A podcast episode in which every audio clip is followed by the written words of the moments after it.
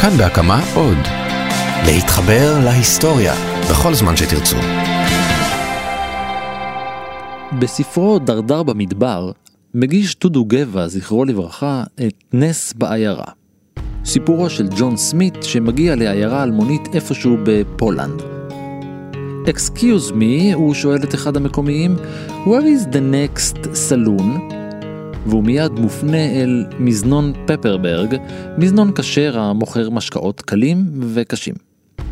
אחרי שהוא מזמין ומקבל some beer from the בקבוק, הוא מגלה שהחיים אצל הקהילה היהודית לא כאלה פשוטים. יהודים, גוואלד! זועק השליח, העיירה בוערת!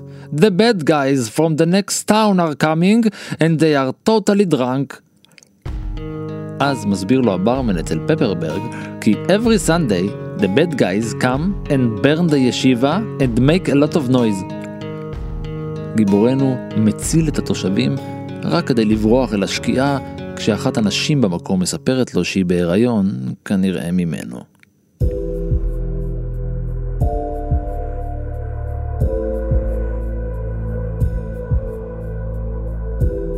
מתקפות של בנדיטים שכאלה לא נולדו בדמיונו של דודו גבע, והיה לו דמיון.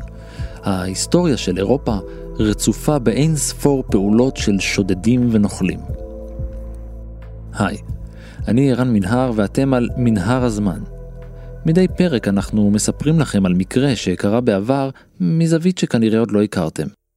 הפעם נספר על תוכנית רדיו לילדים נדבר על התאבדות אחת ממש ממש מיותרת, אבל קודם נתחיל עם ימי הביניים ועם כנופיית שודדי דרכים גרמנית שהייתה להם שפה סודית, עברית.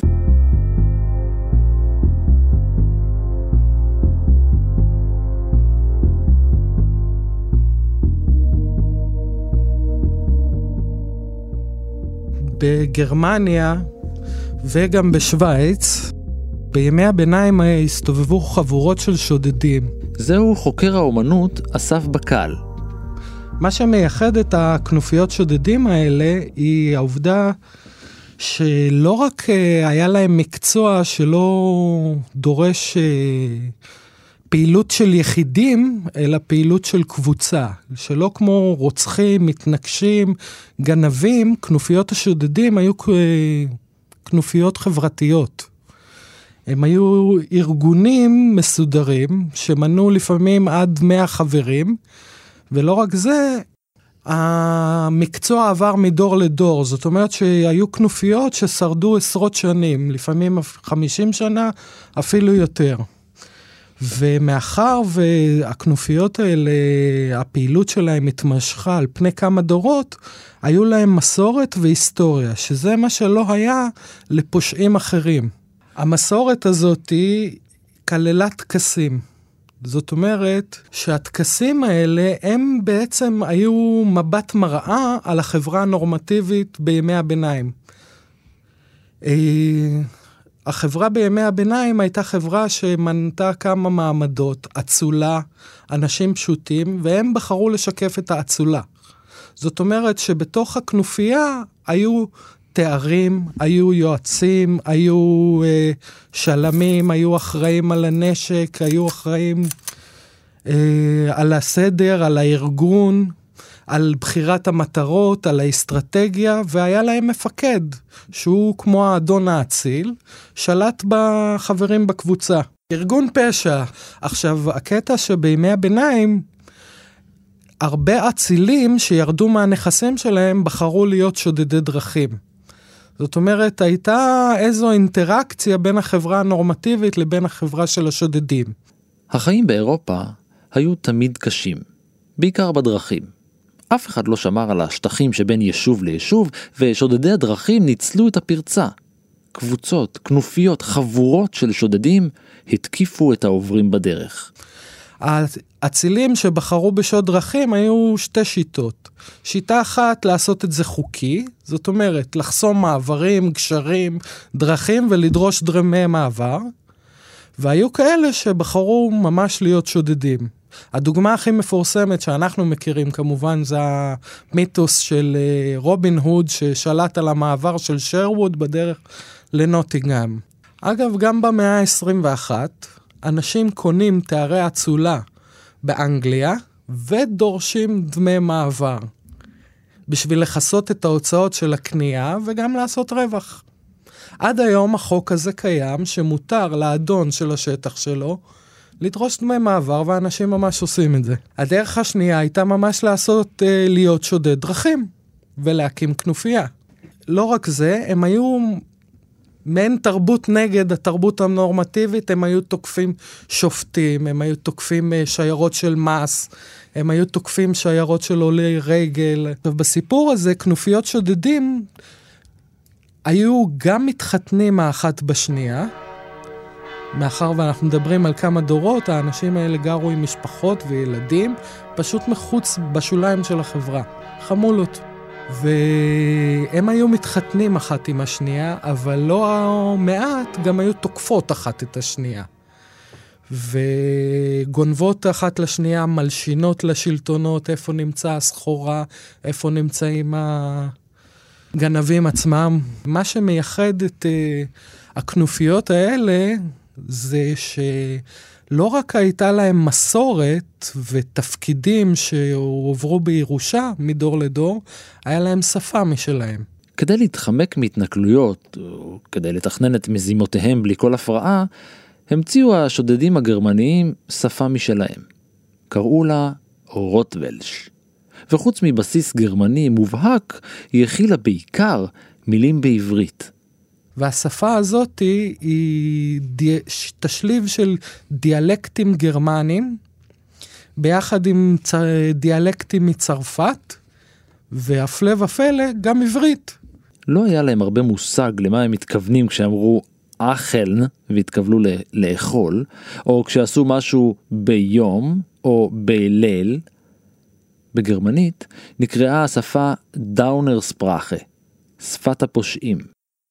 לימים התפתחה השפה הזו והפכה לשתי שפות. אחת היא לחודיש, כנראה שיבוש המילים לשון קודש, שהייתה אשכרה עברית, מדברים בה עד היום. השפה השנייה היא יידיש. אז איך בכלל הם הגיעו לעברית? או, היו להם קשרים הדוקים עם היהודים. הייתה כנופיה באזור וינה, שקראה לעצמה למשל אחוות פליטי החברה. עכשיו, דיברנו שהם מבט מראה על החברה הנורמטיבית, אבל הם חיים בשוליים. וכאחוות פליטי החברה, היהודים שלא הורשו לעסוק במקצועות חופשיים, או בחקלאות, לעבוד אדמה, לקנות אדמה, אלא הושבו במקומות ספציפיים, בגטאות, הורשו רק לעבוד במקצועות מסוימים, כמו רפואה, או חלפנות כספים שנאסרה על ידי הכנסייה הקתולית. לאנשים נוצרים אסור להלוות כספים, זה פשע. זה סימוניה, וישו, למשל, בברית החדשה. שהוא עולה לבית המקדש והופך את הדוכנים של חלפני הכספים. רק יהודים סחרו ב... עסקו בהלוואות, וככל הנראה, רק הם עסקו בשינוע של הסחורה הגנובה. כיוון שבימי הביניים ליהודים לא הייתה אפשרות לעסוק במקצועות מכובדים, הם פיתחו באופן טבעי קשרים הדוקים עם כנופיות השודדים הגרמניות. הם סחרו איתם וקנו מהם שלל, כתוצאה מההתערבבות באוכלוסייה היהודית וגם הצוענית, השודדים לא רק שהטמיעו את העברית לתוך שפתם, הם גם לקחו המון אמונות טפלות, לחשים ומגיה שחורה. כשאתה עוסק במקצוע מסוכן כמו שוד דרכים ומסכן את החיים שלך, טבעי ש... תיקלע לכמה אמונות טפלות כאלה ואחרות, מה גם שהאנשים האלה היו שוליים של החברה, קרוא וכתוב הם לא ידעו. שפות הם לא ידעו, אז uh, מן הסתם הם נתפסו לאמונות uh, טפלות uh, כאלה ואחרות. השטן uh, חי וקיים עבור הכנסייה הגרמנית. הכנסייה בגרמניה, לפחות מאז המהפכה של מרטין לותר, מרטין לותר האמין שהשלטון בעולם הזה שייך לשטן. והשטן שולט בכל הדברים שנעשים פה על פני האדמה. והשודדים האלה הם שליחיו של השטן, עובדה, הם uh, משתמשים במאגיה שחורה, הם לא הולכים על פי דרכי הכנסייה, הם גונבים, הם שודדים, הם רוצחים, ומסתובבים עם יהודים. ולראיה, השפה הסודית שלהם, רוטוולש, משתמשים בעברית. לא רק זה, הם השתמשו בקמעות שיש עליהם אותיות עבריות. ההשלכה על הדימוי של היהודים בקרב האוכלוסייה בגרמניה ובאירופה כולה הייתה קריטית. היהודים מעורבים בסיפור הזה בכמה דרכים. הדרך הראשונה היא שהם נשדדו. הדרך השנייה היא שהיו סוחרים בסחורות הגנובות שהיו מביאים להם בכדי להעביר. אם עד ימי הביניים היהודים היו אלה שרצחו את ישו, החל מימי הביניים הם נחשבו גם לסוחרים בסחורות גנובות. למשל בזמן המגפה השחורה, בסביבות uh, שנת 1300, בתחילת המאה ה-14, uh, האשימו את היהודים שהם זיהמו את הבארות באיזה עיר גרמנית, האשימו אותם שהם זיהמו בארות במגפה. עכשיו, הם היו תחת ההגנה של הבישוף ששלט באותה עיר. ההמונים הגיעו לחומות ודרשו מהבישוף לרצוח את היהודים. הבישוף אמר להם לא. אז הם רצחו את הבישוף, ואז רצחו את היהודים.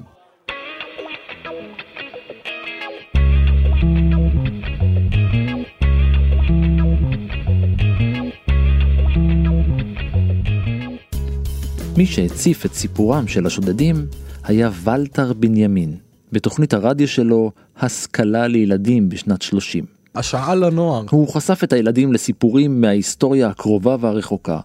סיפר להם על רעידת האדמה בליסבון בשנת 1750 ועל ההצפות במיסיסיפי ב-27.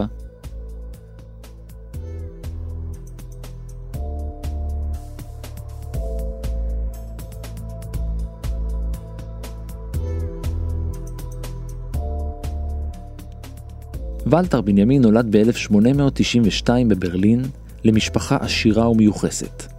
דודו, ויליאם סטרן, היה פסיכולוג ילדים נודע שפיתח את הקונספט של מנת המשכל, ה- IQ.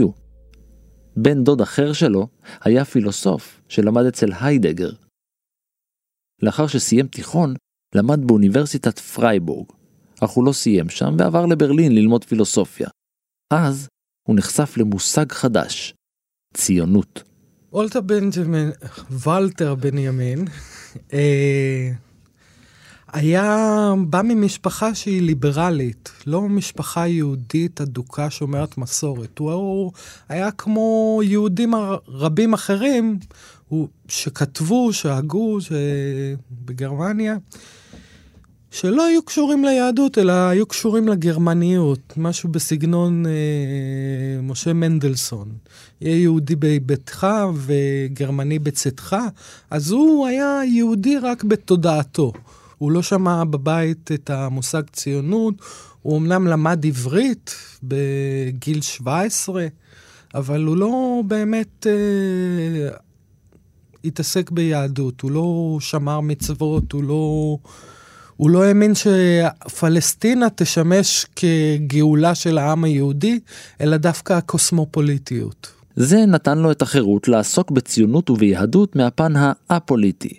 הוא פיתח ציונות תרבותית, וניסה להפיץ דרכה ערכים יהודיים. הוא נורא האמין בציונות שהיא לא ציונות לאומית, אלא ציונות רוחנית. מיסטיקה ולא יהדות. יהדות מיסטית, יהדות קבלית. לזה הוא היה הרבה יותר קרוב.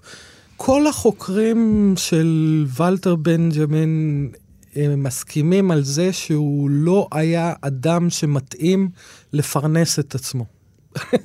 זאת אומרת, הוא גדל במשפחה עשירה, והוא אה, התמודד על משרה אוניברסיטאית, אבל הוא לא... הוא לא כתב בצורה אקדמית. הוא לא כתב בצורה מדעית מספיק. הוא בחר בחיים של אינטלקטואל, בחיים של אה, אוטודידקט, של חוקר עצמאי, וזה כנראה מה שהכי הרבה התאים לו. במקביל ללימודיו, כתב מאמרים רבים בעד שינוי תרבותי וחינוכי. ב-1914 הוא החל לתרגם באופן נרחב את כתביו של המשורר הצרפתי שרל בודלר. הוא התחתן, הביא לעולם את סטפן רפאל וב-1919 קיבל את הדוקטורט שלו בגין עבודתו רעיון הביקורת ברומנטיזם הגרמני. כתיבה ולימודים זה דבר אחד, מציאות ופרנסה זה דבר אחר.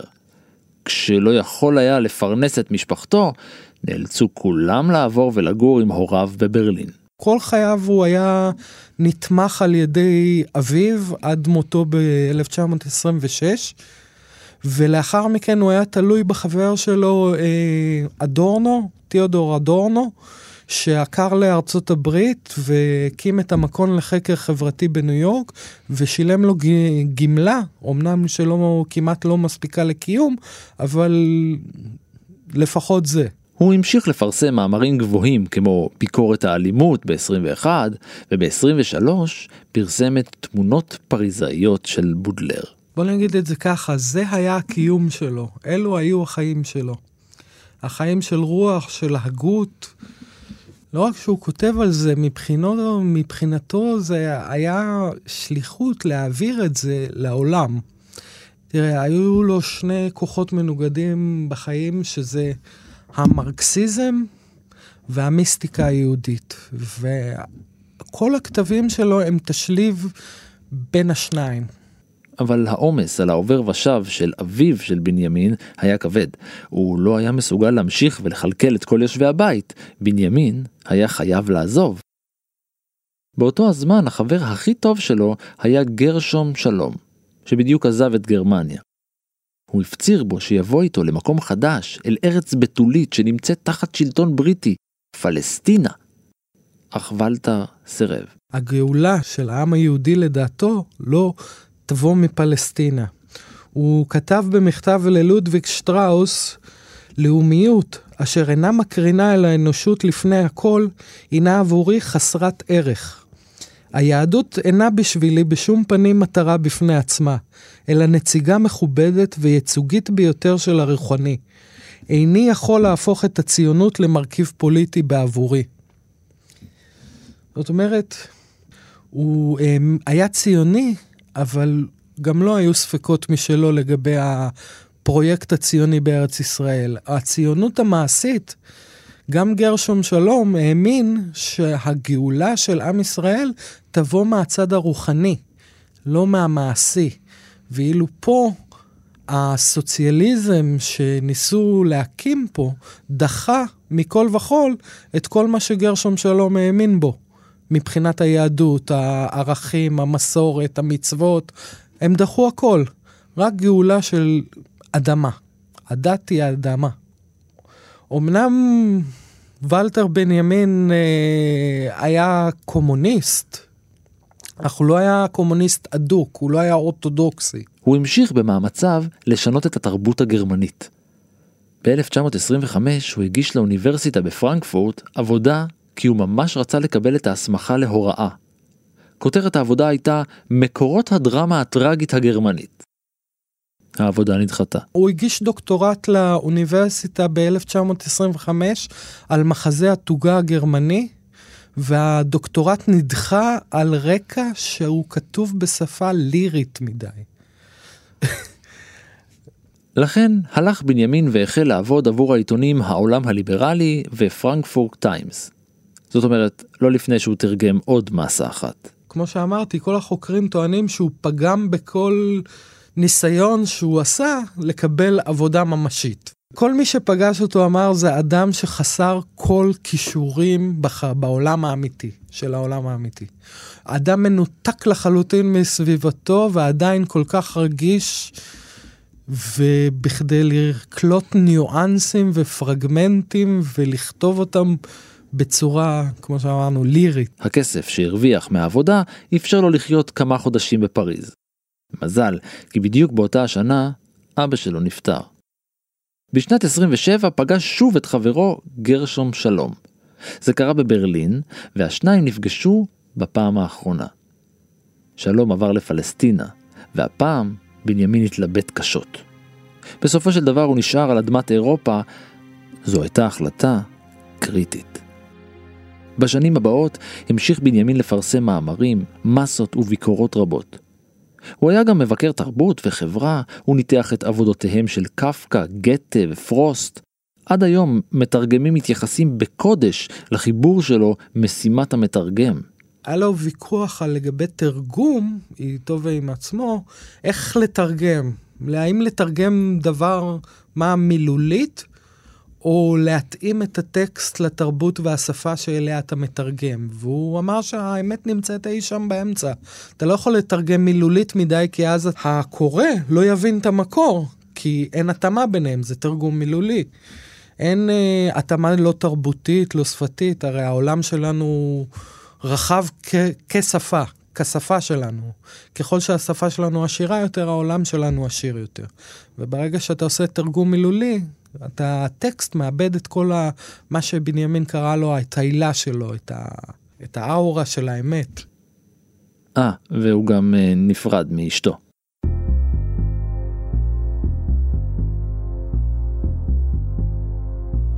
פרויקט הפסאז'ים של וולטר בנימין, הוא התחיל לכתוב אותה ב-1927.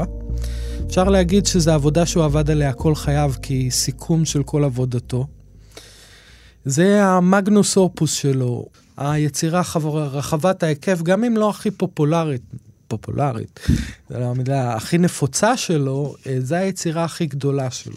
ממנה נשארו רק ערימה של ניירות, דפים, הערות, פתקים, מפתח, מפתחות לקריאה. אה, לא יצירה שהוא הצליח להשלים, הוא הפקיד אותה אצל ז'ורג' בתאי, הפילוסוף הצרפתי, ששמר עליה, ואחר כך ככה היא ניצלה, הציל אותה מהמלחמה. רבים מהמלומדים מאמינים שזו הייתה יכולה להיות אחת היצירות הגדולות ביותר של ביקורת התרבות במאה ה-20. הספר היה אמור להיות שישה פרקים, שמספרים את הסיפור של אה, פריז במאה ה-19. בייחוד אה, מתוך אה, דמות אחת בולטת, שזה הדמות של המשוטט. הדמות של הפלנר. הפלנר הוא אדם בורגני, הוא חיה של העיר. הפלנר קשור לעיר ויכול לחיות רק בעיר.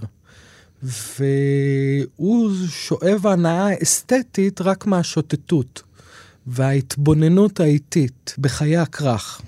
הוא לא היה לו כתיבה סדורה, סגנון אחד ייחודי שלו, שזה בעצם הסגנון הייחודי שלו, העירוב והפסטיש, ככה גם הפסאז'ים היא לא כתיבה סדורה.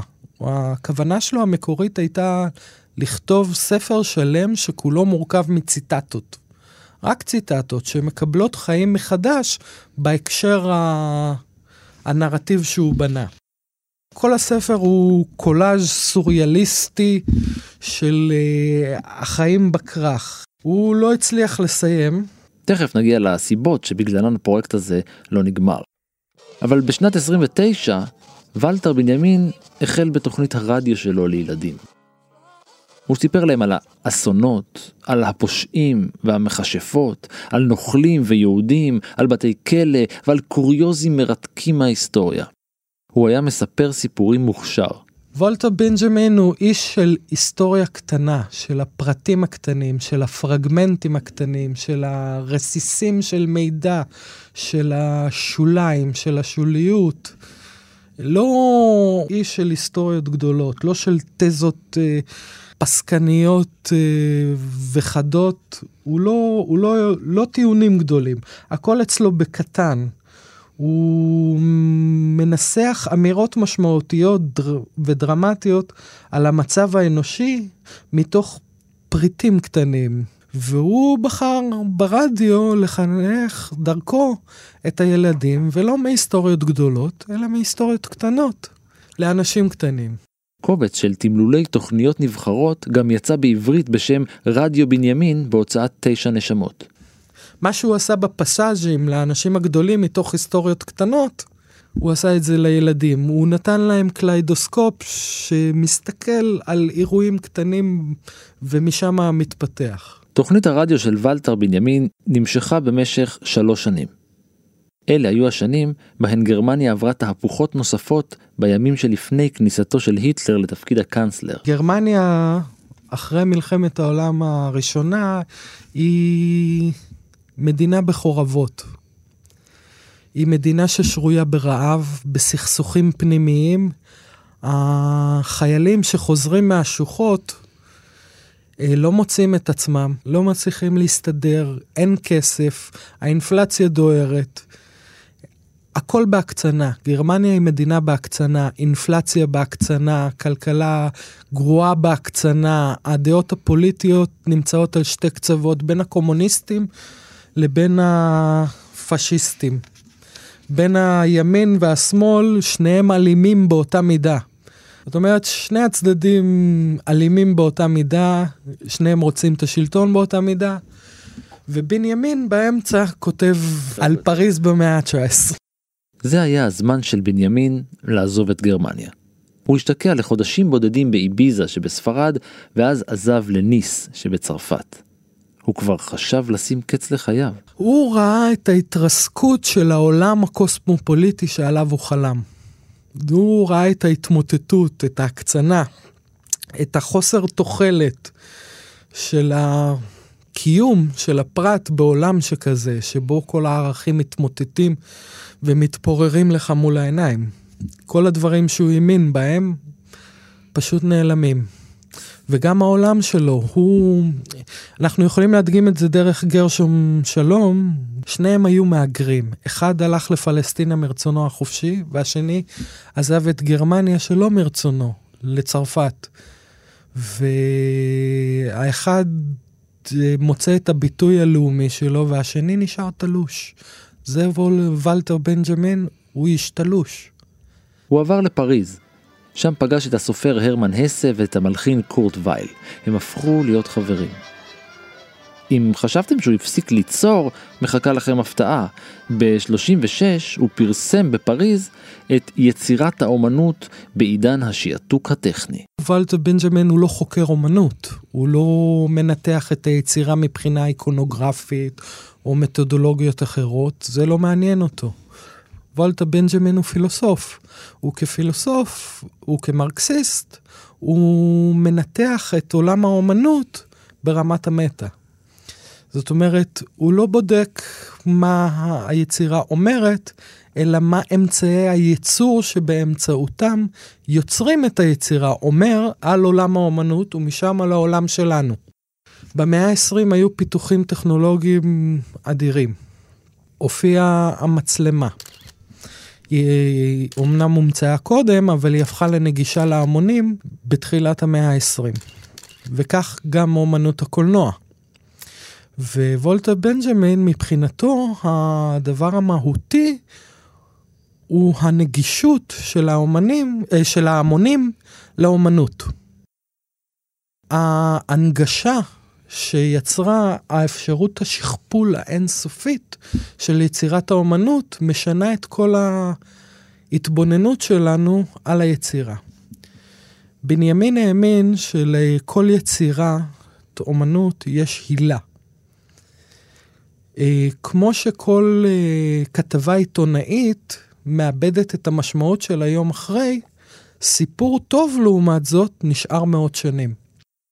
למה הסיפור הטוב נשאר מאות שנים? זו מ... מ... אלו החיים שלו לאחר המוות. זאת אומרת, לאחר שהאומן סיים את... ליצור את היצירה, היא מתה, ונשאר החיים שלה אחרי המוות לתמיד, כמו המונליזה למשל. שכל פעם זוכה לחיים מחדש. היא ישבה בה, אגב, באמבטיה של נפוליאון. האפשרות של השכפול עכשיו, יש לה היבט מאוד מאוד קריטי. עכשיו לא צריך לצאת מהבית וללכת אל יצירת האומנות. יצירת האומנות מגיעה אליך לסלון. היא משוכפלת עד לאין סוף. זאת אומרת שאין לה כבר את אותה עילה חד פעמית שהאומן יצר את היצירה. הוא אומר שהיצירות עד לאותה תקופה של המצאת השכפול, הצילום והקולנוע, היה לה ממד דתי מיסטי. זאת אומרת, מי ששלט באומנות היא הדת. כל היצירות אומנות עד כמעט לזמנו, אפילו של הרנסאנס, שבה היה להם היבטים חילוניים, זו הכנסייה.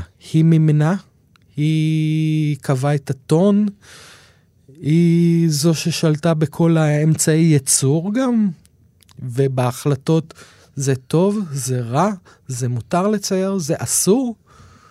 עכשיו אין לה את השליטה. ברגע שהיצירה איבדה את ההיבט הדתי שלה וקיבלה היבט חילוני, זה היבט חילוני מבחינתו של בנימין המרקסיסט, היבט פוליטי. אחרי שנתיים, הגרמנים כבר ביטלו את האזרחות לתושבים היהודים בגרמניה. בנימין הפך לאדם חסר מדינה. הוא נעצר ונשלח לשלושה חודשים למחנה מאסר. הוא חזר לפריז רק בשנת 40, ושוב לא עמד בפני הפרץ וכתב עוד מסה רוחנית בשם על הקונספט של ההיסטוריה. יום לפני שהגרמנים פלשו לפריז, נמלט ולטר מהעיר. זה היה מזל, כי הנאצים הגיעו עד לדירה שלו עם הוראות לעצור אותו ספציפית. באמצעות חבר הוא השיג ויזה לארצות הברית ותכנן לברוח דרך ספרד ופורטוגל. עדיין ספרד שומרת על ניטרליות. והיא אגב שמרה על הניטרליות הזאת למזלה הטוב, אחרת בעלות הברית היו מוחקות גם אותה. בנימין עבר את הגבול אל ספרד והגיע עד עיר הנמל פורטבו, ממנה כבר הריח את החופש. אבל בדיוק אז, ממשלת ספרד החליטה לבטל את כל אשרות הנסיעה. המשטרה הספרדית קיבלה הוראה להחזיר את כל הנוסעים העוברים דרכה לצרפת, כולל את הקבוצה בה היה בנימין. לילה לפני, מרוב לחץ ומתח, הוא נשאר אה, על הר ליד העיירה כל הלילה, במחשבות, ב... ב, ב... הוא לא ידע מה לעשות, כל עולמו חרב עליו. המשמעות של, אה, של כישלון הבריחה והחזרה לצרפת, משמעותה עבורו הייתה מוות. וזה משהו שהוא לא יכול לקבל. בלילה שבין ה-25 וה-26 בספטמבר 1940, הוא התאבד.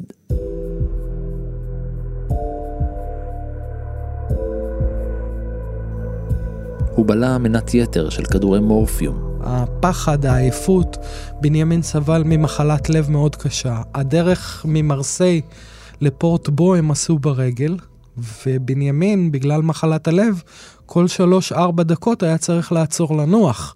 המסע הזה התיש אותו פיזית, וההתמוטטות של עולמו התישה אותו נפשית. והוא כבר לא הבין מה הטעם.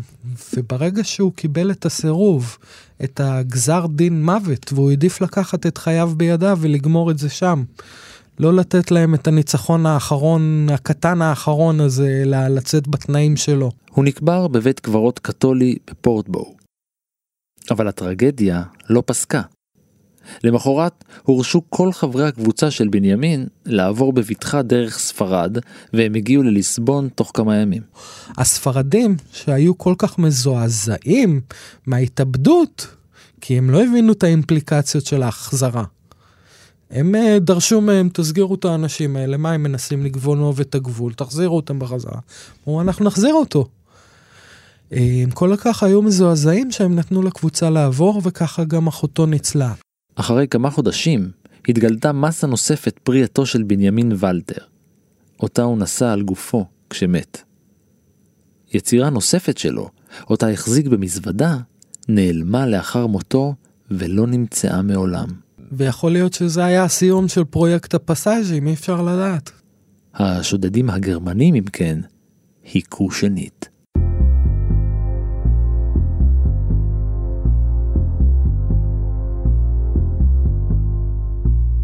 ועד כאן מנהר הזמן להפעם. תודה לחוקר האומנות אסף בקל. תודה גם לאור מנהר על ההפקה והשעתוק הטכני. לניר גורלי על העריכה והביקורת, ולטכנאי נדב זילברשטיין על המסה. פרקים נוספים וסיפורים אחרים מההיסטוריה ניתן למצוא באתר של כאן ובאפליקציות הפודקאסטים השונות. אני ערן מנהר,